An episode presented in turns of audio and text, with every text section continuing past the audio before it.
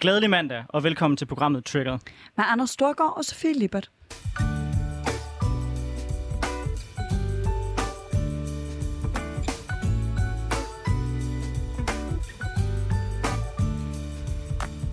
Så er vi klar med anden tema af dagens debatprogram, hvor vi vender øh, de store små politiske ting, der er sket den seneste tid. Det er med mig, tidligere landsforkvinde for SF Ungdom, Sofie Lippert, og så med min medvært, Anders Storgård, der er tidligere landsformand for Konservativ Ungdom. Og vi har lige snakket sygeplejerske konflikt. Det er virkelig en debat, vi har ventet øh, længe med at tage. Vi har taget den lidt en gang før, men også fordi vi følte, at der var brug for at komme en konklusion. Og jeg må bare være ærlig og sige, det var ikke den konklusion, jeg havde håbet på, men sandheden er nok, at det var den konklusion, vi alle sammen vidste ville komme. Ja, det var jo nok en debat, hvor vi vidste, at vi ville, vi ville være uenige, og også en debat, der virkelig har splittet Danmark øh, på mange måder, og som jeg heller ikke tror, vi bliver færdige med at diskutere lige forløbig. Måske plusser den lidt ned nu med regeringsindgrebet, men jeg tror helt sikkert, som øh, vores tidligere gæst også nævnte, det også kommer til at fylde til regionsrådsvalget. Ja, det tror jeg også. Øh, og jeg jeg har sådan set ingen forhåbninger om, at det her det skal bluse ned eller dø hen. Jeg tror, øh, jeg drømmer om, at, at vi fortsætter en snak øh, i, ud i al uendelighed om, øh, og breder den ud og taler mere bredt om, hvad er det for nogle lønvilkår forskellige lønmodtagere har, hvad er det for øh, en ulige løn, der findes ikke nødvendigvis mellem køn og ikke nødvendigvis på det offentlige arbejdsmarked, men i hele vores samfund. Jeg tror, der er mange vigtige debatter at tage i, hvad folk får i løn, og jeg håber, kun, at det vil fortsætte. Men jeg får ikke lov til os at snakke om løn i den her time. Vi skal nemlig snakke om noget helt andet, for jeg skal høre dig. Hvad trigger dig? Der er mange borgerlige, der øh, er meget imod LGBT plus bevægelsen, og det har helt sikkert været en debat, der fylder rigtig meget, også i forbindelse med Pride. Jeg er en af de, de borgerlige, der rent faktisk har et regnbueflag derhjemme, og som ikke har noget imod øh, den bevægelse og det, den står for. Fordi for mig, så står den grundlæggende for et spørgsmål om, at der skal være plads til alle, uanset deres seksualitet, uanset deres baggrund, uanset hvem de er. Det er for mig at se hele grundlaget for, at LGBT plus bevægelsen har en berettigelse. Af samme årsag, så bliver jeg også nødt til at sige, at jeg er dybt provokeret over det, vi igen har set i forhold til Nørrebro Pride'en. Nørrebro Pride'en, det er en særskilt Pride, der bliver afholdt ikke som en del af den generelle Pride, men som deres eget arrangement, hvor man øh, laver et optog, hvor det er sådan, at de folk, der er øh, hvide eller heteroseksuelle, de får lov til at gå aller bagerst, fordi de skal helst ikke, citat, fylde for meget i forhold til, øh, til øh, resten af de folk, der er til stede. Og bagefter, så er der en afterparty, og ved den afterparty, der blev folk ikke kun tjekket for negativ coronatest, de blev nemlig også tjekket på, hvorvidt de var øh, hvide eller heteroseksuelle, fordi hvis de var det, øh, så var de øh, ikke velkommen til den afterparty, der var Derudover så må de heller ikke dukke op med frisyrer eller i tøj, som var et udtryk øh, for noget, der var stjålet fra andres kultur. For mig at se, så er det den fuldstændige antitese til det, som LGBT-bevægelsen burde handle om, nemlig inklusion og plads til alle. Det man reelt set gør der, det er, at man går ind, og så begynder man at proppe folk i kasser og sige, at hvis du er hvid, så er du ikke velkommen. Og sjovt nok tror jeg, at hvis der var nogle white pride-typer, der havde lavet deres egen lille privatfest, hvor de havde sagt, der må du ikke komme ind, hvis du er brun, og du må jo ikke komme ind, hvis ikke du øh, minder om, om os, så tror jeg, at øh, ramaskridet havde været til at kunne høre helt til månen fra venstrefløjen. Men det er som om, at fra dele af venstrefløjen, der er det sådan lidt okay, hvis bare folk de er minoriteter. Der må man gerne være racist, man må gerne proppe folk i kasser på baggrund af deres seksualitet, deres hudfarve og hvem de er. Det må man godt, men den anden vej, så må man ikke. Jeg vil gerne advare mod, at den form for amerikanisering, som vi i høj grad har set i USA, hvor man begynder at sige, at det er acceptabelt at være racist eller sexist, hvis bare man er minoritet. Det må aldrig komme til Danmark, og derfor er jeg bekymret over den tendens. Jeg håber på, at vi kan holde det, bare med sådan en lille ting, der foregår ved Nørrebro Pride'en, men jeg er bekymret, når jeg, når jeg ser det generelt sprede sig i vores samfund, og det trigger mig det trigger mig, at vi er begyndt nu at se, at folk, der kalder sig progressiv, de begynder at stå for noget af det mindst progressive, jeg kan forestille mig, nemlig at proppe folk i kasser på baggrund af deres hudfarve eller deres seksualitet. Jeg står noget andet sted end dig. Jeg står ikke der, hvor jeg selv vil øh, arrangere et arrangement på den her måde. Det er der mange grunde til, blandt andet, at jeg er hvid og heteroseksuel, og jeg kan starte med at sige, at jeg synes på mange måder, det er problematisk, at vi lige om lidt kommer til at tage den her debat øh, kun øh, med videre heteroseksuelle. Det er altså ikke fordi, vi ikke har forsøgt øh, at få nogen med. Vi har... Øh, jeg har heller ikke tænkt mig at stå og påstå, at vi har kontaktet alle, og alle har sagt nej. Øh, det er ikke ligesom, når man kontakter, reger- det er, kontakter regeringen, og de altid har sagt nej. Men vi har øh, forsøgt relativt bredt, og ikke fundet nogen, der havde lyst til at tage den her debat. Det har jeg langt hen ad vejen respekt for. Det er ikke nødvendigvis altid rart øh, at stå i et radiostudie og, og, og få at vide, øh, at øh, og, at blive, blive kaldt racist eller sexist. Øh, men jeg, det ærger mig, fordi jeg tror på, at vi når rigtig langt ved at tage nogle af de her debatter. Og vi kommer i den her sammenhæng til at forsøge at gøre det. Jeg vil forsøge at gøre det øh, med så meget respekt for de standpunkter, fordi jeg forstår de her standpunkter, og jeg mener, at der er en verden til forskel øh, på øh, kasseinddelinger og diskrimination, øh, alt efter om det er minoriteter eller majoriteter, der udøver dem. Øh, jeg mener, at der er øh, vigtige forskelle. Jeg synes, der er øh, vigtigt at anerkende, at der er nogle mennesker, øh, som er vant til i det offentlige rum at føle sig øh, meget ubehageligt til stede øh, og være utrygge. Det betyder ikke, at jeg synes, det her er, er en, den, den gode løsning. Jeg er selv mere til den klassiske Pride, øh, hvor, øh, hvor man kan, øh, hvor man ligesom samles, øh, uanset hvem man er, så længe man sympatiserer øh, med, med, med bevægelsen. Øh, men der deltog jeg faktisk heller ikke selv i år, fordi jeg mener, at øh, i, i coronarestriktionernes navn, at der skulle være plads til dem, der enten øh, havde øh, en stemme, øh, en masse mennesker at repræsentere og en betydning, eller øh, dem, det handlede om. Og det var nogle gange ikke mig som almindelig øh, heteroseksuel øh, borger, ciskønnet, øh, der, der tog den. Men øh, vi prøver at tage debatten. Øh, jeg er meget spændt på, øh, hvor vi bevæger os hen. Vi har i hvert fald øh, inviteret nogle spændende gæster i studiet. Ja, og jeg er jo glad for, at du nævner det her med, at vi har forsøgt at række ud. Øh, den holdning, der blev ført, var netop øh, øh, fra de folk, der sagde nej, blandt andet, at man, øh, man ikke mener, at det her det nødvendigvis er en debat, som øh, man ønsker at tage os i rum øh, med øh, så mange hvide. Det er jo en holdning, jeg har hørt tidligere, hvor jeg har været debatter også, hvor jeg er blevet angrebet på, at øh, jeg ikke må tage sådan nogle debatter netop på baggrund af, at jeg er hvid og heteroseksuel. Den, og, den holdning, jeg har modtaget, er hvide mennesker, der ikke ønskede at være dem, der skulle stå her og, øh, og tale minoriteters sag. Alright. I hvert fald en, vi har taget med, som har en skarp holdning til det her, det er øh, dig, Christian Markusen. Øh, du har skrevet øh, en groft sagt i Berlinske, hvor du kalder øh, Nørrebro Pride for øh, apart pride. Øh, vil du ikke prøve at sætte nogle ord på, hvor du står hen i den her debat? Jo, Tak, og tak fordi jeg må komme. Øhm, hvad hedder det? Altså, jeg, jeg står jo langt hen ad vejen der, hvor du også står, at, øh, at jeg også sympatiserer med, med, med Pride-bevægelsen øh, som, øh, som grundlæggende med det her med, med tolerance, at vi alle sammen skal være her. Og derfor så, øh, så synes jeg, at det er virkelig et tilbageskridt, når man, øh, når man arrangerer de her, de her, som er, er det modsatte, ikke? Altså, hvor man skal skabe, øh, citat, et separatistisk rum, øh, for forskellige øh, hvad skal vi sige, hudfarver. At man deler folk op i hudfarver, det synes jeg grundlæggende er noget, vi prøver at komme væk fra de sidste øh, 50-100 år. Øh, og, og derfor, øh, der er, øh, derfor strider det simpelthen på mig, når jeg, når jeg ligesom øh, ser, at folk de bliver, øh, skal inddeles efter hudfarve, at det er ligesom det, der er folks, øh, det det, der er deres adgangsbillet til øh, forskellige ting, og det synes jeg jo er et, et kæmpe tilbageskridt. Jeg synes, Ja, altså jeg, jeg kan sagtens øh, øh, forstå det her, den her frustration, men det undrer mig lidt, at øh, folk som, som dig og som Anders øh, interesserer sig så meget for, hvad nogen gør til et privat arrangement øh, på Nørrebro.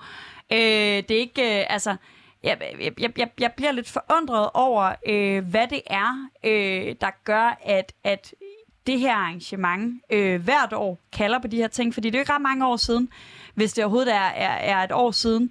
Øh, nej, sidste år var der jo selvfølgelig ikke nogen Pride, rigtigt. Øh, men, men for to år siden havde vi den her meget lange diskussion, hvor folk blev ved med at sige, hvorfor går Pride'en ikke igennem Nørrebro?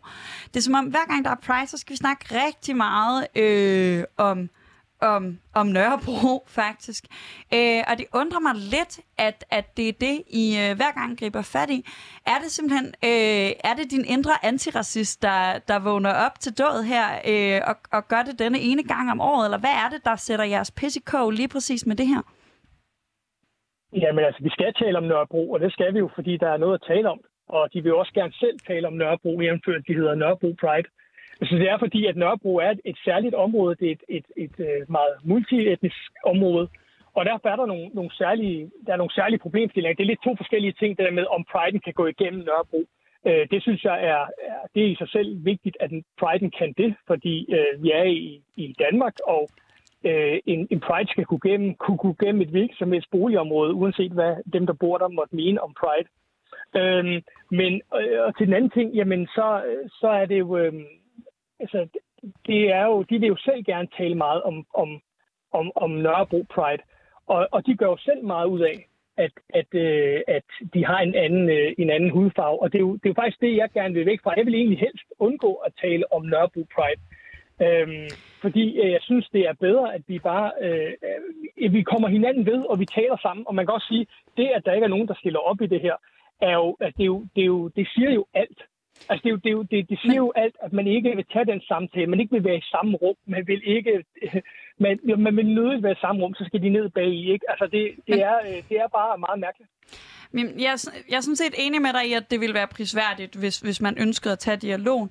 Men, men nu siger du flere gange, altså for det første bare lige kort, vi, vi har nu klart bevis på, at en Pride kan godt gå igennem Nørrebro. Den almindelige Pride går også gennem Nørrebro. Øh, ja, men men øh, så, så, så det er også bare for at sige, det, den diskussion har ligesom været tilbagevendende, nu må den forhåbentlig være lukket. Øh, nu taler vi om det her. Du siger, at de vil meget gerne tale om det. De vil jo faktisk helst ikke tale om det. Nørrebro Pride udtaler sig ikke i medierne. Det er et privat arrangement. De har en Instagram-side, det er rigtigt. Men ellers så kommunikerer de ikke særlig meget eksternt. Det er ligesom bare en, en bevægelse, der har lyst til at lave et privat arrangement øh, i forbindelse med Pride Week i København. Øh, og, og, og så er det altid nogle andre, øh, der meget gerne vil tale i de landsdækkende medier. For eksempel dig, når du skriver i Berlingske, eller også når vi tager det op her. Det er ret sjældent Nørrebro Pride selv, der tænker, fuck, hvor nice, vi skal i medierne. Øh, det er ligesom os, der bliver ved med at trække den derhen, derind, og det, og det var lidt det, jeg prøvede at fiske efter. Hvad er det, der, der, der gør, at du synes, det er vigtigt, vi tager, og, og måske i virkeligheden også Anders, hvad er det, der er vigtigt ved, at vi tager det? Er det fordi, det er fordi, Anders siger, at han ser det som en tendens. Er det den samme tendens, du ser? Er det fordi, du frygter, at det lige om lidt har spredt sig ud over det her private arrangement? Ja, altså, det er jo fordi, jeg synes, det grundlæggende er en dårlig idé, at vi inddeler folk efter hudfarve. Og, og nu siger du, at de ikke vil tale, og de ikke vil, de vil ikke øh, gøre opmærksom på sig selv. Jamen, når man går ned gennem Nørrebro i en Pride, øh, der er raseinddelt og, og laver en masse øh, larm og, og støj, så er det jo, fordi man gerne vil ses. Man har jo et budskab, man gerne vil af med. Og en del af det budskab er, at, øh, at vi skal øh, inddele folk efter race, og det bryder jeg mig bare grundlæggende ikke om. Øh, og, og det gør jeg ikke, fordi jeg kunne godt tænke os, at vi kommer forbi folks hudfarver og taler lidt om, hvad, hvad det er for nogle mennesker og hvad for nogle værdier man har. Og, at, øh, og derfor så, så, så snitter det bare på mig, og ja, sikkert du kalde antiracisme. Øh, og det er det jo i virkeligheden også. Det er et, et udtryk for, at jeg mener, at vi skal, jo, jo mere vi kan komme hinanden ved at være at fokusere på de ting, der binder os sammen, og som vi er enige om, og som vi, øh, at vi er mennesker, og vi, vi, vi har nogle, nogle holdninger, og så er det så det lige meget, hvordan vi, vi ser ud, eller hvad vi har mellem benene. Det synes jeg er, det er, det er en, hver skridt, man går i den retning, synes jeg er et, et godt skridt. Og Sofie, for også at svare lidt på spørgsmålet fra, fra, fra min synsvinkel. Øh, altså, for mange år siden, da jeg startede i politik, var det helt utænkeligt, at nogen kunne bruge som argument, at nogen ikke var kvalificeret til at tage en debat på baggrund af deres hudfarve eller deres seksualitet. Jeg har nu øh, inden for de sidste par år øh, fire gange prøvet at være i debatter med folk, hvor det er blevet kastet som et argument, at på baggrund af min hudfarve eller min seksualitet, så er jeg ikke kvalificeret til at tage en debat, og så kan jeg dermed ikke forstå, hvad der er rigtigt eller forkert. Det er jo en måde at delegitimere folk på baggrund af deres hudfarve og deres køn, og det er jeg bare enormt bekymret for.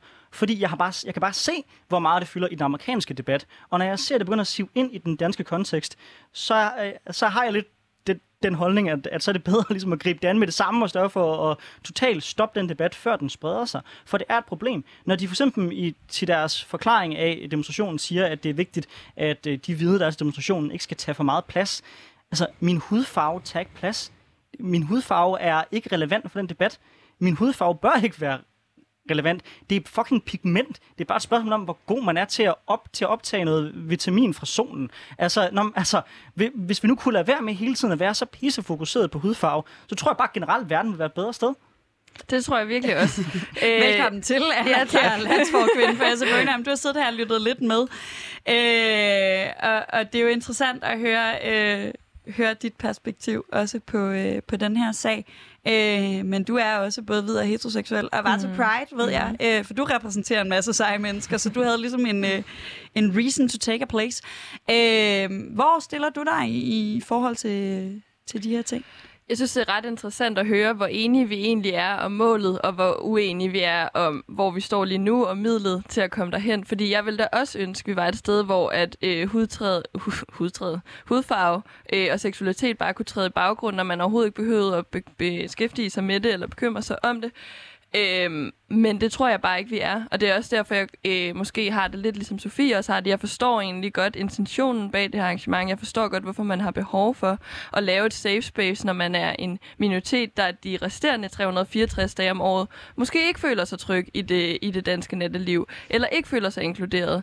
Øhm, alligevel, alligevel, så kan jeg også godt forstå kritikken af det, og det, jeg synes bliver ærgerligt, det er, at det at, at som Sofie også påpeger, at så er der en hel masse, der kommer til at have et kæmpe fokus på det, i stedet for at vi snakker om, at øh, øh, der er sindssygt mange LGBT plus elever i folkeskolen, der har det vanvittigt dårligt, øh, eller alle de andre vigtige sager, som, som Pride jo egentlig burde handle om, og så kommer det til at handle om, øh, hvorvidt Nørrebro Pride er en go eller no-go, som jo egentlig bare er en privat fest, øh, og når man holder en privat fest, må man godt selv bestemme, hvem man inviterer.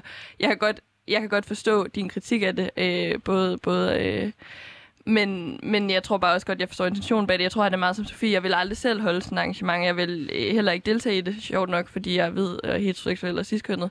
Øh, men jeg forstår godt behovet og intentionen bag det.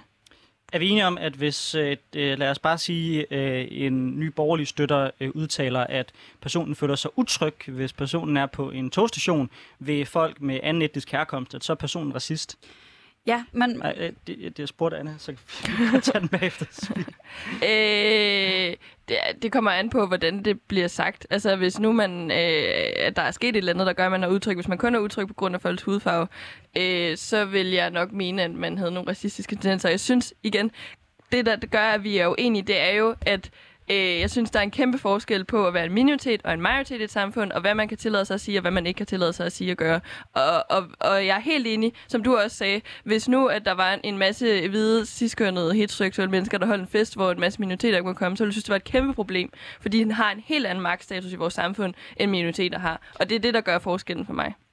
Det er det samme, der gør forskellen for mig. Jeg synes, det er enormt øh, interessant, at hver gang vi taler... Altså, det er meget almindeligt, og det er ikke for at sige, at, at hverken du, Christian, eller dig, Anders, øh, er dem, der er bannerfører for det her argument, men jeg kunne godt forestille mig, øh, det, det kom ud i hvert fald øh, af, af folk, der deler andre af jeres holdninger. Men jeg har ikke tænkt mig at skyde jer noget i skoen. Jeg er ikke sikker på, at det her det er noget, I mener. Mange mener, at det er... Altså, øh, hele Dansk Folkeparti, hver gang de øh, er deltager i Pride, så snakker de om, øh, hvor nederen det er, at øh, muslimer ikke øh, respekterer minoriteter.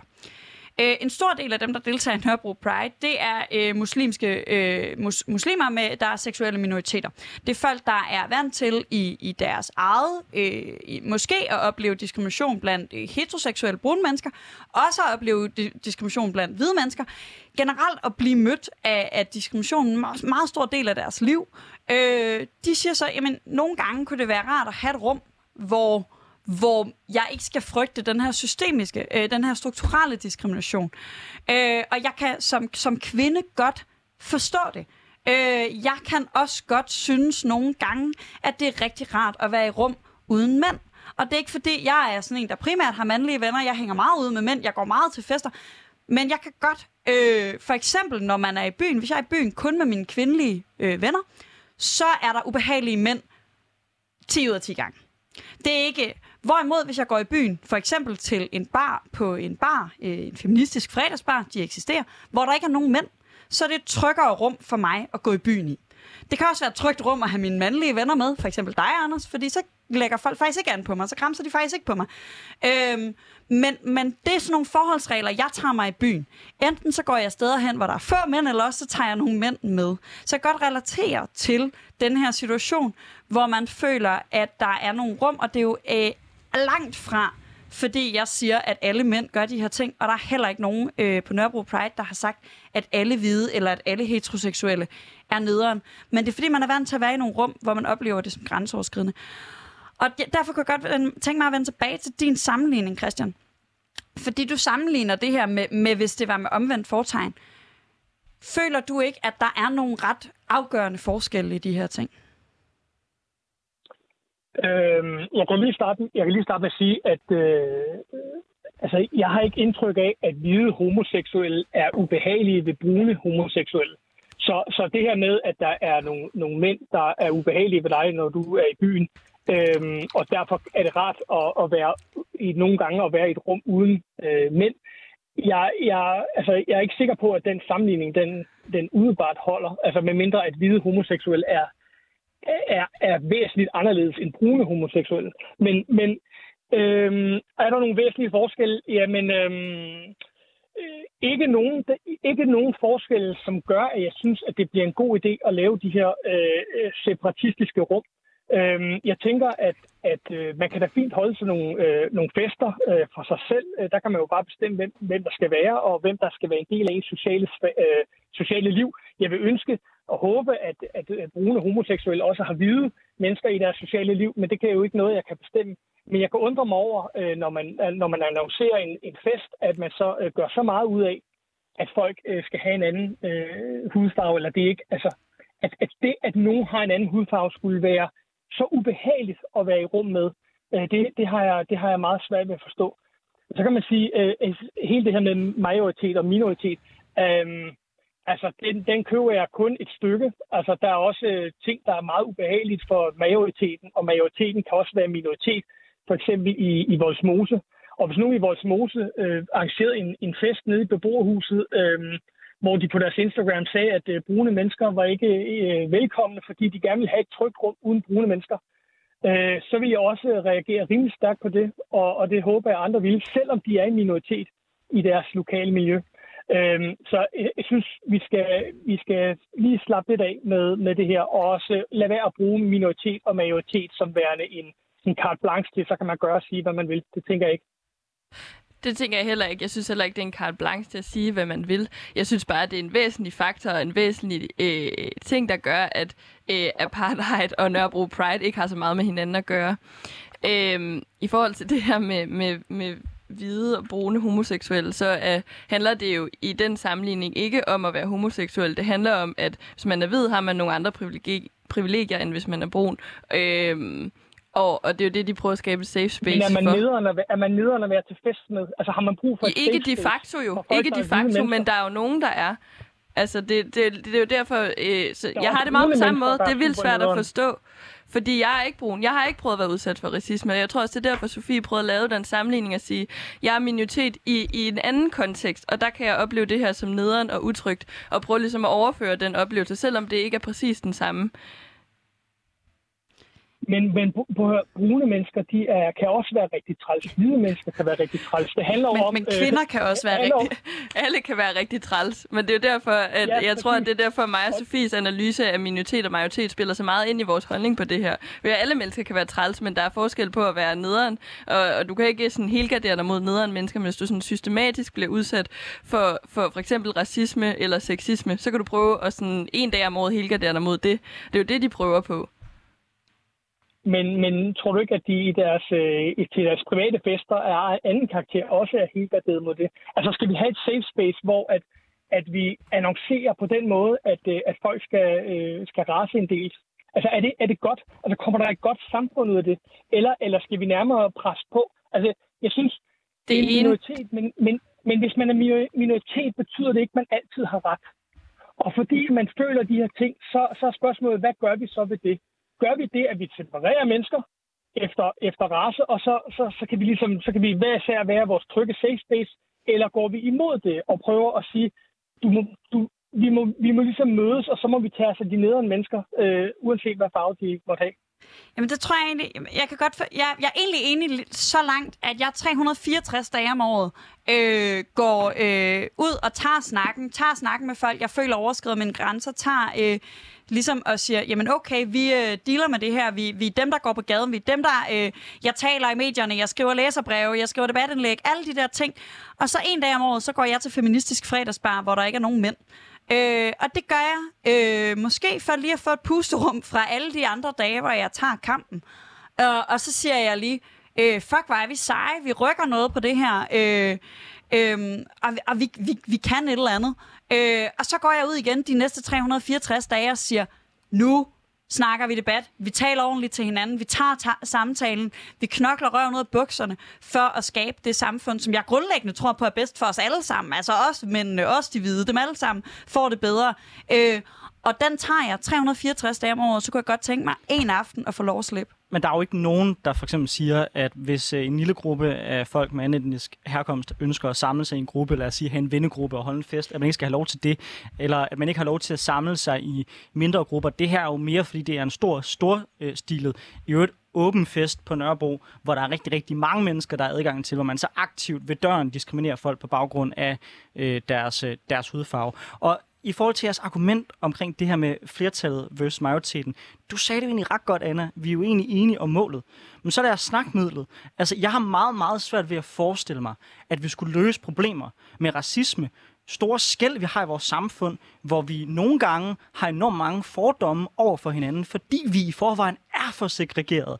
At vi skulle løse det ved så at segregere os endnu mere, ved endnu mere at gøre hudfarve til det topic, hvorpå vi har en stor del af vores diskussion, og gøre det til sådan et omdrejningspunkt for debatter.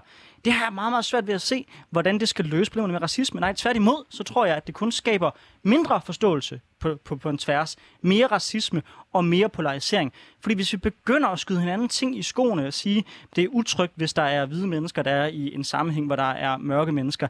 Det er ikke øh, passende for mig som hvid at deltage i en debat. Hvis vi ikke kan tage debatterne, vi ikke kan mødes og, og, og hvad hedder, samle os, hvordan i alverden skal vi så nogensinde løse nogle af de steder, vi er uenige om, og netop skabe den forståelse, der skal til, for rent faktisk at komme ud over vores fordomme over for hinanden?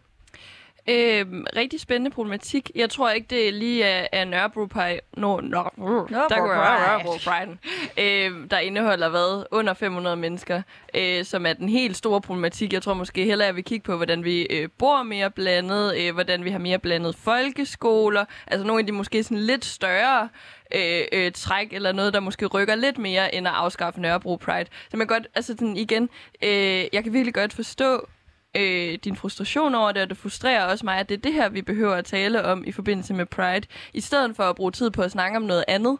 Øh, men, men jeg tror bare ikke, at det er Nørrebro Pride, der skaber de problemer, vi har i samfundet. Og som, som Sofie også siger, det er en dag om året, så vil jeg hellere bruge de 364 andre dage på at snakke om, hvordan vi får ja, blandet folkeskoler, især blandet boligområder, øh, blandet øh, alle mulige ting, vi kan blande, så vi møder hinanden mere men, i vores dagligdag. Jo, men, men hvis nu man har, øh, altså I bliver ved med at sige, at det er den her ene dag om året, men altså den her ene dag er jo så også den største, hvor man gør mest ud af det, og mest øh, kommer ud med sine budskaber. Og der er, hvis vi snakker middel, og det gælder jo også feminisme, eller hvad, hvad, lad os sige, at man holder en feministisk øh, fest, og man går ned igennem gaden.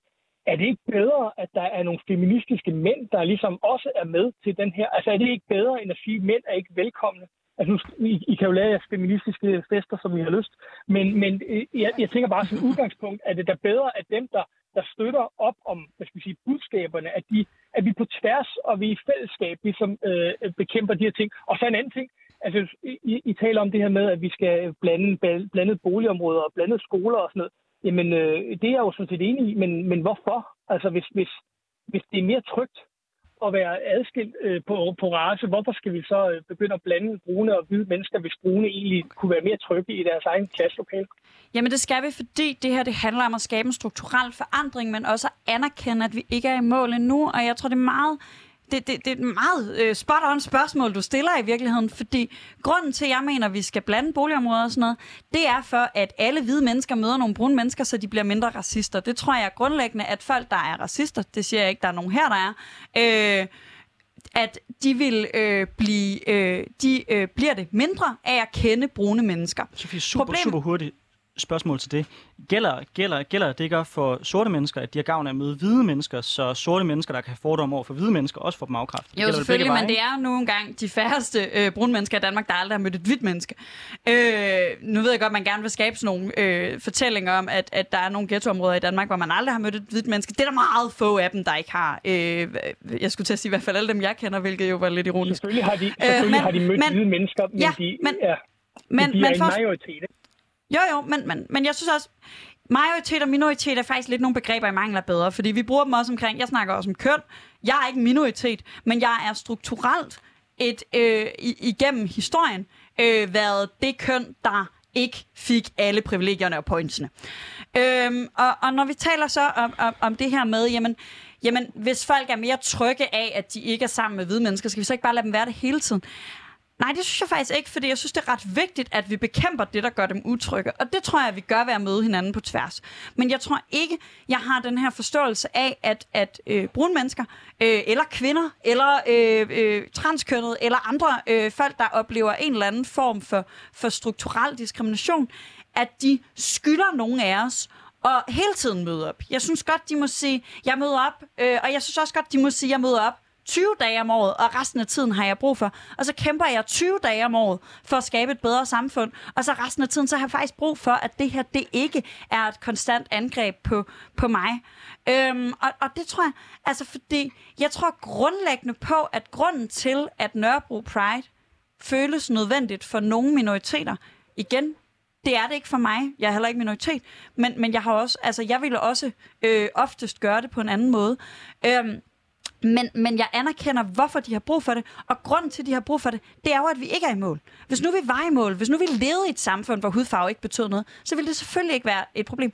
Og vi skal gøre alt, hvad der står i vores magt for at nå til det samfund. Og det tror jeg ikke handler om pride, det tror jeg handler om de ting, Anna nævner. Og jeg ved godt, vi bliver enige om det her, men jeg vil øh, sige, hvis man føler, at det er hårdt øh, og utrygskabende at være sammen med hvide mennesker mere end 20 dage i løbet af et år, så mener jeg for mig at se, at man er racist, og så er spørgsmålet måske i virkeligheden, om man ikke burde grave lidt indad os som en minoritet at finde ud af, hvordan man selv har det med øh, øh, andre folk, der ikke minder om en selv. Fordi jeg tror grundlæggende på, at øh, både brune, hvide, kvinder og whatever det er, alle folk kan være øh, både øh, racister og sexister, øh, og det kender sådan set ikke grænser, og det ene er ikke okay, bare fordi man er minoritet. Nej, Nej, det var egentlig noget helt andet, øh, fordi du nævnte det her med, at, øh, at hvis man havde behov for at skabe et trygt rum, så kunne man jo samle nogle få af sine venner og holde en mere sådan privat fest. Øh, og der tror jeg, jeg kom til at tænke på det der med, at, at priden jo netop også er til for dem, der ikke lige har en øh, ven, der minder om dem. Hvis man er for eksempel øh, dobbeltminoritet, hvis man både øh, er af, af anden etnisk baggrund og også måske er enten transkønnet og homoseksuel, så er det jo ikke sikkert, at man har et fællesskab, hvor man kender nogen, hvor man kan samles om de her ting. Og, og der er også bare forskel på at samles fire og samles øh, 100, der bliver udsat for nogle af de samme ting det er jo også det, Pride'en kan, det er jo at samle minoriteter øh, til et trygt fællesrum en enkelt dag om året. Eller nu er det så 10, heldigvis, fordi der er World Pride. Men man kan sige, heldigvis er folk, der er stærkt racistiske, de er også en minoritet generelt i vores samfund. Mm. Hvis de holdt en øh, stor, storstilet fest, øh, lad os bare sige et andet sted, det kunne være være, hvad vil jeg, øh, Sydhavnen, og sagde de, her, her der holder vi en kæmpestor fest. Der er åbent, alle folk kommer join. Hvis I også hader indvandrere, så kom til vores fest. Øh, hvis du er indvandrer, så bliver du afvist ved døren, fordi ingen sorte mennesker. Det vil jeg bare ikke synes var acceptabelt heller. Nej, det vil jeg godt nok heller ikke, men jeg synes heller ikke, det er det samme overhovedet. Det er jo der, vi ligesom adskiller Nej, fordi der er vi lidt tilbage til det, men det handler ikke om minoritet og majoritet i tal. Altså, det handler om, om hvad er det for nogle, hvad er det for et strukturelt. Og når du siger det her med, når jeg siger, at det er okay, hvis man siger, at jeg magter det kun 20 dage om året, så er det jo ikke, fordi man kun magter hvide mennesker, så er det, fordi man har nogle erfaringer, der gør, at man føler, at når man går rundt i det offentlige rum, så er der altid nogen, der råber. Og det er der altså rigtig mange, også hvide homoseksuelle, som øh, synes, det er hårdt at gå rundt i det offentlige rum, fordi der altid er nogen, der råber noget. Men Sofie, jeg har da også haft enormt mange oplevelser med folk med inden etnisk her- herkomst, der har været troende eller råbt af mig. Men det betyder jo bare ikke, at jeg generelt føler mig utryg, når jeg møder folk af anden etnisk herkomst. Fordi jeg ved, langt de fleste mennesker er søde, ordentlige mm. folk. Og det er jo i virkeligheden der, vi generelt skal hen, tænker jeg. Jeg ved ikke, om du er enig, Christian. Jo, jo, det er jeg. Og, men, og, og, og grunden til, at vi reagerer, det er jo præcis, som du siger, Anders, at, at øh, vi tager det ligesom i opløbet, ikke? fordi vi ligesom kan se, hvor, hvor er, er det her på vej hen. Og det er jo en del af en, en større tendens, som heldigvis er begrænset indtil videre, men det er jo en del af en større øh, tendens, hvor at vi øh, også øh, skal... Altså, der var for eksempel sådan et øh, debatindlæg øh, om, at vi at hvide piger ikke må øh, klæde sig til faste lavn i i brune Disney-prinsessetøj. Ikke? Og det er fordi, at, at det, det, det er et problem, at, at hvide mennesker øh, går ind og, og prøver på at ligne brune mennesker. Hvor jeg har sagt, nej, det er ikke et problem. Det er, det er super godt, at min datter på 8 år, hun kan spejle sig i Jasmin fra Mellemøsten. Det synes jeg grundlæggende er en dejlig og god ting. Men der er altså kræfter identitetspolitiske kræfter, som prøver på at, at, at øh, overbevise os om, at det må vi ikke. Vi skal ikke identificeres øh, med hinanden, og at måden, vi kommer øh, hvad skal jeg sige, på den anden side af et, øh, af et, af et racesamfund, det er, at vi skal kigge endnu mere på race. Altså, vi, vi, har jo, vi er jo opdraget med, at vi skal være raceblinde. Ikke? Det er jo det, vi ligesom, det er ligesom idealet for de fleste af os. Men der er altså tendenser kræfter, der vil have, at vi skal fokusere endnu, mindre, er endnu mere på race, for at vi skal fokus, altså for, med, for, med det mål, at vi skal blive mindre racistiske. Og jeg tror bare, at at sådan, når man laver sådan Nørrebro Pride, øh, eller og laver de her, øh, den her raceinddeling osv., der du, du frastøder simpelthen folk. Altså, du, du, det modvirker, altså, det er et sindssygt dårligt middel øh, til at nå det mål, som vi øh, alle sammen kan høre er enige om, at vi skal hen til.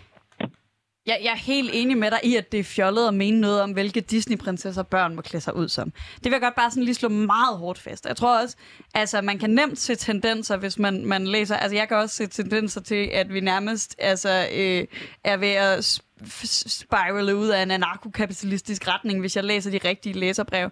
Så jeg tror, jeg, tror, jeg vil ikke være så bange for Disney-prinsesse-problematikken. Øhm, der, hvor... men, men det, kommer, det kommer jo fra folk, det kommer jo fra folk, som er, øh, hvad skal jeg sige, bannerfører på det her, og som også er øh, leverer hvad skal jeg sige, ideologisk øh, gods ind til de her tanker og som er en del af de her strømninger, og som underviser på øh, universitet og så videre i, i de her tanker. Så det er jo ikke bare du ved, et tilfældigt indlæg af en tilfældig person. Det er, det, er, det, er en, det er en større tendens, som vi skal prøve at blive overbevist om, skulle være en god idé, og det, det tænker jeg bare ikke der. Det, det ved jeg godt, at der er mange af jer, der, der frygter. Øh, det, det er ikke min oplevelse af at gå på universitetet. Øh, jeg ved godt, at jeg primært har læst matematik, så det måske også ville være et rimelig weird sted at have det. Det var ikke min oplevelse, da jeg læste samfundsfag, øh, at der står nogen og fortæller mig noget om, hvad Disney-prinsesser må gå i. Nej, men det, det er skal min, min oplevelse med nogle af de fag, jeg har haft på statskundskab, øh, hvor at man dedikerer hele uger til at snakke om, mm. hvorvidt at Brexit øh, det er et resultat af sådan et øh, sexistisk mandideal, hvorvidt at øh, den kolde krig osv. kan analysere analyseres ud fra penismåleri og øh, toxic ma- masculinity osv. osv. osv. Så altså, det, altså, jeg kan godt mærke det, at det stille og mm. roligt begynder at hvad noget, sige, jeg kan godt mærke, at det fylder mere. Og der kan være nogle af de ting, der giver mening. Altså, der er steder i vores samfund, hvor det giver mening at tage en kønspolitisk analyse. Rigtig, rigtig mange steder. Der er godt også mange steder, hvor man kan, mærke, man kan mærke, at det kommer lidt som udgangs på, at øh, det er blevet rigtig populært i USA at sige, at, at, at, at alting kan føres øh, mm. tilbage til kolonialisme, racisme og sexisme. Og det mener jeg ikke, alting kan. Og hvis nogen havde sagt for 10 år siden, at, at, at, at gengivet, hvad Nørrebro Pride var, og at det, og det fandtes, så ville de jo også have sagt, øh, at, at det var bare øh, os, der så spøgelser. Ikke? Altså, det kommer aldrig til at ske. Men det sker. Og det er ligesom, øh, det er en tendens, det er en bevægelse, der er, og det er jo derfor, vi slår den ned nu, inden den vokser så stor og øh, endnu mere ubehagelig. Og, og, og det er fair nok at, at kæmpe imod politiske holdninger. Jeg har også mange politiske holdninger. Jeg har også læst, øh, som sagt, en del samfundsfag, blandt andet virkelig øh, trætte rational choice-teori. Værre bullshit. Øh, men pointen med at læse på universitetet er jo også, at man får lidt et kritisk syn på det. Men jeg vil godt også prøve lige at vende tilbage til, til noget af det her med, med øh, du snakker om, om raceblindhed. Og jeg tror, at det som, det som jeg drømmer selvfølgelig om et samfund, hvor man ikke tænker over folks etnicitet, men jeg tror ikke, jeg jeg, jeg tror ikke på, at det samfund kommer af, at vi bare beslutter os for, at fra nu af, så holder vi op med øh, at, at tale om det. Øh, så holder vi op med, at, og, og, og det er jo måske det prisværdige i at tage den her diskussion, men jeg synes lidt, lidt man, at, at det kommer til at handle meget om, at vi skal holde op med øh, at overhovedet kigge på folks etnicitet. Og jeg tror først, vi når til et punkt, hvor vi reelt som samfund ser folk som værende ligeværdige, øh, uagtet øh, hvilken øh, høj og lav og øh, hvilken etnicitet man har, når vi er, er, altså, jeg tror, der er noget arbejde at gøre, og jeg tror, der er noget fokus på problemerne, som vi ikke kan løse ved bare at sige, fra den ene dag til den anden, så prøver vi at lade være med at tale om det. Det tror jeg ikke er sådan, vi når frem til de rigtige løsninger. Altså nu kan jeg jo ikke, øh, vi kan ikke dokumentere det her, så det, det er bare ligesom at plante en tanke eller et frø, men jeg kunne spørge, hvem, hvem tror I oplever mindst racisme? Er det dem, som øh, bare øh, selv altså de øh, hvis vi etniske minoriteter, der selv bare øh, prøver at bare være sig selv og ved de kvaliteter, man har, eller tror I, det er dem, der hele tiden øh, leder efter det, og som hele tiden øh, kigger på verden og på de udfordringer, vi har, ud fra sådan en eller anden øh, raceprisme. Hvem tror I, der, der, der har det sværest? Jeg er ret sikker på, uden at kan dokumentere det. Jeg er ret sikker på, at det er dem, som, som vælger at se alting som værende strukturel racisme, alle udfordringer som værende det. Og, og, og derfor tror jeg bare ikke, at det, jeg tror ikke, det gavner dem, det gavner dem selv. Og derfor så tænker jeg ikke, at det er noget, vi skal støtte op om. Altså, jeg tænker, at vi, vi skal gå imod den her tendens til at, at se det øh, på dem. Vi skal holde fast i det fagblinde ideal, fordi øh, jeg er ret sikker på, at det er bedst for alle på lang sigt. Jeg tror, at de, de begge grupper bliver udsat for racisme, blandt andet i vores lovgivning, hvor der er ting, hvor etnisk, øh, etnisk herkomst har betydning. Øhm, og det er jo derfor, at, at det, jeg synes, det er prisværdigt, at der er nogen, der tør gå ud og stille sig selv på skydeskiven, og nok, ja, blive udsat for endnu mere racisme, fordi de stiller sig derud der, men for at kæmpe for, at hele gruppen ikke skal opleve racisme. Øhm, og igen, ja, som Sofie også siger, jeg synes, det ville være vildt fantastisk at have et samfund, hvor man ikke behøver at snakke om etnicitet, fordi det ikke var et problem. Men det er et problem i dag, så vi kan ikke bare lade være at snakke om det. Hvis vi bare lader være at snakke om det, så lader vi jo bare en, igen, minoritet i mangel på bedre ord, øh, øh, lide i stillhed i stedet for at gøre noget ved det. Det synes jeg vil være rigtig, rigtig ærgerligt, fordi jeg er helt enig i, det vil være fantastisk, men det er jo bare ikke den virkelighed, vi har lige nu, så vi kan ikke bare lade være at snakke om det, og så tænke, okay, if, if I don't mention it, it'll go away. Det gør det jo ikke. Christian Markusen, du får det sidste ord i den debat. Vi skal bare, jamen, vi skal snakke om det. Vi skal bare snakke om det sammen. Og det bliver de sidste ord i den her debat. Øh, Christian Markusen, tusind tak, fordi du var med. Øh, der var i hvert fald øh, gang i den her inde i studiet, og, øh, og masser af, hvad kan man sige, triggeredhed fra alle parter, inklusive også mig selv. Øh, så tak for en spændende debat, og tak fordi du var med.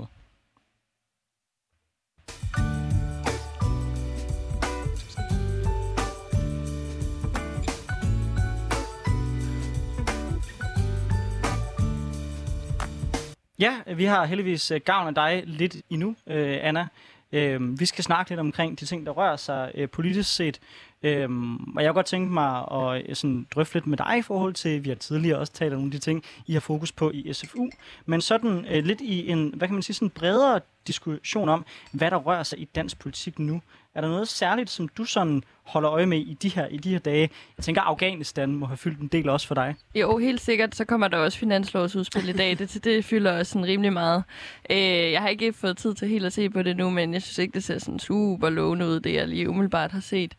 Øh, så jo, det fylder helt sikkert. Ja, situationen i Afghanistan fylder selvfølgelig også for et, både folk, øh, der er rigtig politisk aktive, tror jeg, man generelt fylder det meget i den, mm. altså i verdenssamfundet og også i den danske befolkning. Jamen altså, øh, det er jo klart, at du ikke har nået at se så meget på finanslov, eftersom vi står i det her studie. Øh, men, men jeg fulgte lidt med i morgenradio i morges, øh, og hørte blandt andet øh, Socialdemokratiets finansord sige, finansordfører sige, at vi, vi, øh, støttepartierne må være klar på en stram finanslov. Øh, og jeg ved i hvert fald, at der ikke er penge til, til hverken daginstitutioner, uddannelser øh, øh, eller den slags ting, unges trivsel. Øh, hvad håber du, der trods alt er penge til? Åh, oh, der er mange ting, jeg håber, der er penge til. Jeg tror desværre ikke rigtigt, der er penge til nogle af de ting, jeg håber på. Ej, det er der nok. Men jeg hørte også, øh, han var ude at sige, at danskerne skulle ikke regne med at få nogle gaver overhovedet. Nej. Øhm, altså, jeg, jeg, øh, jeg vil ønske, der var nogle penge til uddannelse på en eller anden øh, front. Jeg tror måske ikke, det bliver så meget. Altså, i drømmescenariet vil jeg jo ønske, der var penge til at hæve SU'en. Det, det, det, altså, det, det kan jeg nok godt skyde en hvid pil efter, tænker jeg, med den regering, vi har. Men, øh, men det ville da være drømmescenariet, eller bare et løft, eller et, et, et reinvestering i nogle af de uddannelsesbesparelser, der har været de seneste mange år. Det ville jeg synes var rigtig, rigtig dejligt. Jeg havde en god snak med, med Alma, som er forkvinde for øh, Danske øh, Gymnasieelevers Sammenslutning. Øh, hvor vi snakker om det der med, at det er ret interessant nu, at de generationer, der går i gymnasiet nu, de har jo ikke oplevet at gå der, før der kom nedskæringer. Og det gør øh, sådan... Øh, det gør det svært for dem at mobilisere folk til at kæmpe imod nedskæringen, fordi folk har aldrig oplevet, at det var bedre. Øhm, det synes jeg er, er ret uhyggeligt og også ret interessant. Så det ville jeg ønske, der var penge til, men, øhm, men jo. Ja, altså jeg kunne da også godt ønske mig, at der generelt øh, var flere penge at gøre med, men man må sige, når vi kommer efter en coronakrise, og i øvrigt også en del finanslov, hvor, øh, øh det vil jeg gerne rose jer for, ud fra i hvert fald jeres position, har fået sikret, at der er kommet en masse penge til en masse ting, så gør det jo også, at på et eller andet tidspunkt, så bliver krigskassen jo ligesom lidt mere tom, øh, særligt oven på en stor krise. Så øh, jeg forstår godt, hvorfor finansministeren han ligesom prøvede at smække kisten i og sige, så nu skal vi også passe på, at det ikke stikker helt af. Fordi altså, hvis vi nu skal være helt ærlige, Anna, selv hvis han kom med de penge, I gerne vil have, så vil vi jo komme næste gang og sige, vi har en ny ønskeliste, og den er også mega lang. Altså, det er jo ikke ligefrem noget, der stopper, tænker jeg. Nej, det er jo fordi, jeg godt vil have et radikalt andet samfund, end vi har i dag. Det kræver ligesom nogle omvæltninger. Øh, så det er rigtigt. Så må jeg placere Hvis- mig på hvis den han mere hævede, konservative øh, position. Øh, SU'en, så vil jeg bare komme med noget andet, selvfølgelig. Ja, Ja, det er jo ikke det eneste, der er galt i vores samfund. Men vi sige. har jo faktisk et forslag til et rigtig godt sted, man kan spare, øh, som SF øh, og Enhedslisten. Virkelig, øh, virkelig et godt forslag, synes jeg, øh, som er den her øh, boligjobordning, øh, hvor folk, der har råd til at øh, have folk til at hjælpe dem i hjemmet, de også lige får en skattelettelse for det.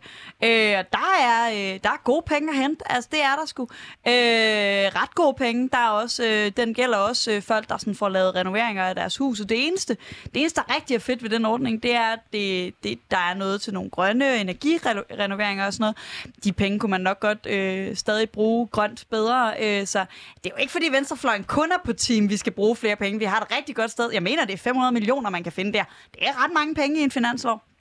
Ja, men det rækker øh, ikke engang til særlig langt af det ønske, I har i forhold til SU-stigningen. Men jo, men jo, derudover så er jeg da generelt øh, enig med dig i, at boligjobordningen er sådan ret meget en joke, hvis du spørger mig. Og sådan, måske nok noget af det vildeste moderne eksempel på, at nogen har kigget ned i nogle vælgeranalyser og sagt, der er nogle mennesker, hvis stemmer vi rigtig gerne vil have. Kan vi lave et indgreb, der totalt pinpointer os, så vi rammer lige præcis dem, så de får nogle flere penge, så bliver de sikkert glade for os og giver os en stemme. Så jo, det er jeg da enig med dig i, at det skal fjernes. Jeg tror bare, vi er så rasende uenige om, hvad det skal bruges til. Ja, ja, men så er der i hvert fald 1300 millioner at forhandle om, i stedet for de 8, der vist øh, lægges op til fra, øh, hvad hedder det, regeringen. Øhm, jeg tænker også sådan, jeg får sådan lidt, øhm, jeg ved ikke, om du har en 2011-vibe, du er lige lidt yngre end mig, øh, men, men, men der er sådan en, en let angst fra, øh, fra hele Thorning-regeringen i, at jeg oplever den her finanslov som værende en finanslov, hvor SF og Enhedslisten skal redde ting. Altså, øh, den seneste ret stærke udmelding, som jeg virkelig er glad for, at de er kommet så, øh, så sådan direkte med, fordi Socialdemokratiet jo er gået totalt flyverskjul på den her dagsorden. Det handler om øh, forringelser af dagpengesystemet simpelthen, mm. øh, eller i hvert fald øh, forringelser af dagpengevilkårene for nogen, øh, ofte dimittenter. Øh, det, det er yndlingsstedet at tage penge. Øh, tror du, at, at fordi det har været to fede finanslov. Altså, det har været de to fedeste finanslov i min levetid de sidste to år.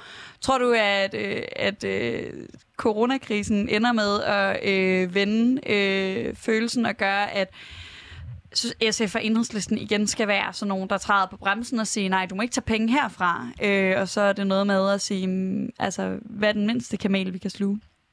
Øh, ja, altså 2011-viben kan jeg måske ikke rigtig føle, men det er mest fordi, jeg var 10 år gammel, og ikke rigtig kan huske det. Øhm, Jeg føler mig så gammel. Det er også fedt, da I snakker universiteter, før jeg tænkte, ja, det, det lyder spændende med de der universiteter. Det kan jeg ikke så meget erfaring med. Nej, men, øh, men øh, jeg kunne da godt være lidt bekymret for det. Altså, nu havde vi to ret gode år den første regeringsperiode. Vi fik indført nogle ret fede ting. Noget klimalov, noget minimumsnormeringer, noget gratis psykologhjælp. Nu synes jeg, at de begynder at virke sådan lidt reaktionære, de der socialdemokrater. Øh, Jeg ved ikke, om det er, fordi jeg har været til konference med Mette Frederiksen, og synes, hun var sindssygt dårlig til at lytte, og måske også kom lidt op og skændes med hendes undervisningsminister.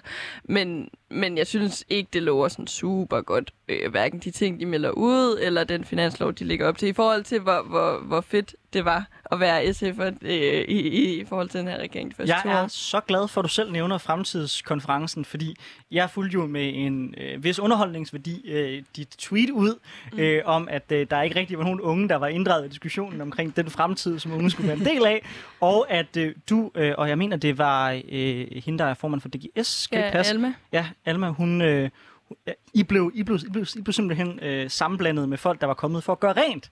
Ja. Øh, og altså, øh, jeg griner lidt af det, fordi jeg synes, det siger måske lidt om, at... Øh, ja, det er ikke ligefrem, fordi man ofte gider lytte til dem, der rent faktisk skal være en del af fremtiden. Men fortæl lidt omkring, sådan, hvad var din oplevelse af, af det der PR-stunt, som jeg vil kalde ja, ja, den for konference? det var nemlig rigtig meget en oplevelse af, at det var lidt et PR-stunt. Det var godt nok ikke meget taletid, de 500 mennesker, der var blevet samlet til at skulle være meningsdannere, fik. Øh, Det var jo bygget op sådan, at øh, Mette Frederiksen hun havde valgt øh, 10 ting, som fremtidens Danmark skulle være, blandt andet ansvarlig over. Det ved jeg ikke lige helt. Nå, men øh, så var der en debat under hver af de her temaer. Der var blandt andet flittigere eller dygtigere eller sådan noget, som var uddannelsesdebatten, øh, øh, øh, debatten, hvor at øh, vi sad nede på forreste række. Øh, mig, og øh, forkvinde for LH, og forkvinde for DGS, og forkvinde for EO, og øh, Mille, som er øh, forkvinde for øh, Danske Skoleelever.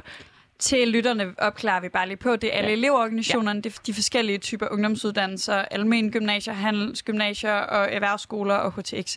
Bare så folk, ja. der ikke er vant til at leve i for kort helvede, yes. ligesom vi er, øh, også er med på, det, hvem det er, vi taler om. Præcis. Vi sad dernede på forreste række og øh, så på en masse voksne diskutere, hvordan øh, man fik flere unge til at tage en erhvervsuddannelse, hvilket er en sindssygt spændende og vigtig debat. De havde kris med fra som er formand for Dansk Ungdomsfællesråd, som ligesom er øh, paraplyorganisationen for en masse organisationer. Øhm, men, øh, men ærgerligt, når man lige havde øh, forkvinden for EO siddende nede foran, og måske lige spørge hende. Det har været meget cool. Øh, og så var der også det, at der var måske sådan noget fire, der fik lov at sige noget i løbet af den der debat, som ikke var dem, der stod deroppe. Øh, og efter at jeg havde øh, sagt noget, og efter at øh, øh, Julie havde sagt noget, så ignorerede de skulle lige Almas hånd. Den, øh, den blev desværre ikke set. Det er sjovt, når man sidder på forreste række, at det kan være svært at se sådan en hånd, ikke? Men øh, den blev desværre ikke set. Det kan være, at de også tror, man er for at gøre rent. Det ved jeg ikke. Bare sad der og viftede ja. med sin hånd. Der har været meget diskussion bagefter, om det kommer til at føre til noget, den her fremtidskonference. Altså, nu kalder jeg det tidligere et PR-stunt. Det var måske også lidt, lidt øh, og allerede framed det der. øhm, men altså, øh, Tror du, det bliver et oplæg til en reformpakke, der kommer fra, fra regeringens side i de kommende år? Altså, munder det ud i noget, eller hvad er din sådan fornemmelse for det? Altså, jeg tænker helt sikkert, at de laver en reformpakke. Øh, den kunne de nok godt bare have lavet selv, uden at bruge så mange penge på at holde det der arrangement, når de alligevel ikke vil lytte til dem, der er der. Altså, hvis de allerede synes, de har opfundet den dybe tallerken, så kan de jo bare ligesom... Altså, så kan de godt have sparet sig, kunne man sige. Øh, fordi jeg synes egentlig, det er ret sympatisk arrangement at vil holde, hvis man vil lytte til de 500 mm. mennesker, man har inviteret. Øh, men, men når man ikke vil det, så er det jo lidt lige meget. Altså, så må man godt bare have holdt et møde på Christiansborg, fordi der er ministre, i stedet for at sætte dem til Fredericia. Eller sådan, jeg ved ikke. Ja. Jamen, de skal jo ud i landet. Jo, jo. Øh, det er klart. Så, som man siger, når man er fra hovedstaden. øh, jamen, jeg synes, det er meget interessant, fordi jeg tror også, jeg, jeg oplever det lidt som en en tendens i virkeligheden. Vi taler tit om tendenser i politik i det her program, og synes vi, at der er for meget somi og sådan noget. Jeg oplever generelt en tendens i øh, øh, politisk til, at man bliver mere og mere professionaliseret. Det er mere og mere kontorerne, øh, der styrer politik. Men en, en modsatrettet tendens er, at man går også mere og mere op i, at det skal ligne, det ikke er sådan. Altså netop det der med, når nu tager vi ud og lytter til 500 danskere, øh, hvor en masse af dem er unge, øh, men vi lytter ikke rigtigt til dem, vi tager ikke rigtigt deres inputs ind, og også lidt, altså de der ministerne har jo møder med elev- studenterbevægelsen hele tiden, så det er også sådan lidt sådan, nu tager vi jer ud et andet sted og lytter heller ikke til jer her. altså det, øh, det, det er sgu lidt en, en, en, en ærgerlig tendens til, øh, og jeg, vil, jeg ved ikke, om jeg vil, vil gå så langt som til at kalde det et PR-stunt, men i hvert fald til og rigtig gerne vil lytte på papiret, og så er det meget svært, dem der er blevet lyttet i gåseøjne til, for dem at se, hvor det var, der det, det lige blev hørt, hvad de sagde. Mm, helt enig. Ja, vi havde faktisk også endnu en sjov oplevelse på den konference der, at vi havde ligesom siddet der på forreste række. Jeg tror godt, folk kunne fornemme, at vi synes, det var sgu, det var sgu lidt træls. Det er også derfor, de ikke ville lade Alma sige noget, øh, efter vi andre havde brugt os. Og Mette Frederiksen, hun sad så på samme række lidt længere nede, øh, og henvendte sig også bagefter. Øh, jeg tror, vi alle sammen havde lidt en oplevelse af, at hun henvendte sig, sådan at hendes fotograf kunne lige rende rundt og tage en masse billeder af, at hun stod og snakkede med, med, med fem unge mennesker. Nej, det kan jeg overhovedet ikke forestille nej, mig, at nej. der har været sådan en vurdering. Det, Ej, det, det, det, lyder, det synes jeg er en grov anklage. Jamen, det kan jeg godt forstå, men det var mest det der med sådan at prøve at sige noget, og så blive afbrudt ret konstant. Altså, så er det lidt svært at lytte, kan man sige, når man taler hen over folk. Øh, men, men jeg håber, det er nogle gode billeder, hun fik. Øh, vi skulle have skrevet under på, at hun godt måtte bruge dem på sådan en GDPR. Øh. Så jeg tænker måske det primært. Det var i hvert fald den følelse, øh, vi, vi forlod øh, konferencen med. Skrev du så under? Ja, det gjorde jeg, fordi jeg tænker, hvis hun poster den, så kan man jo lige reposte og skrive, øh, ærgerligt, du ikke lyttede, men fedt billede. Stærkt. Øh, men det er, det er altid skønt at være, være ung i den politiske samtale. Det har vi også øh, talt om før. Der er altid øh, gode reaktioner at hente fra, øh, fra andre deltagere i den offentlige debat.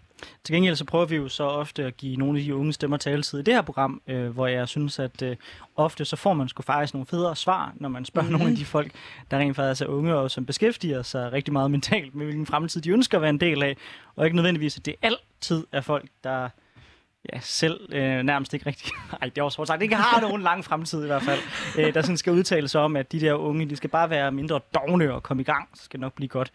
Men det var vist alt for os i det her program. Tusind tak, øh, fordi du var med, Anna. Øh, jeg synes som altid, det er en fornøjelse at få øh, inputtene fra dig. Du er en utrolig skarp debattør, så tak fordi du vil være med.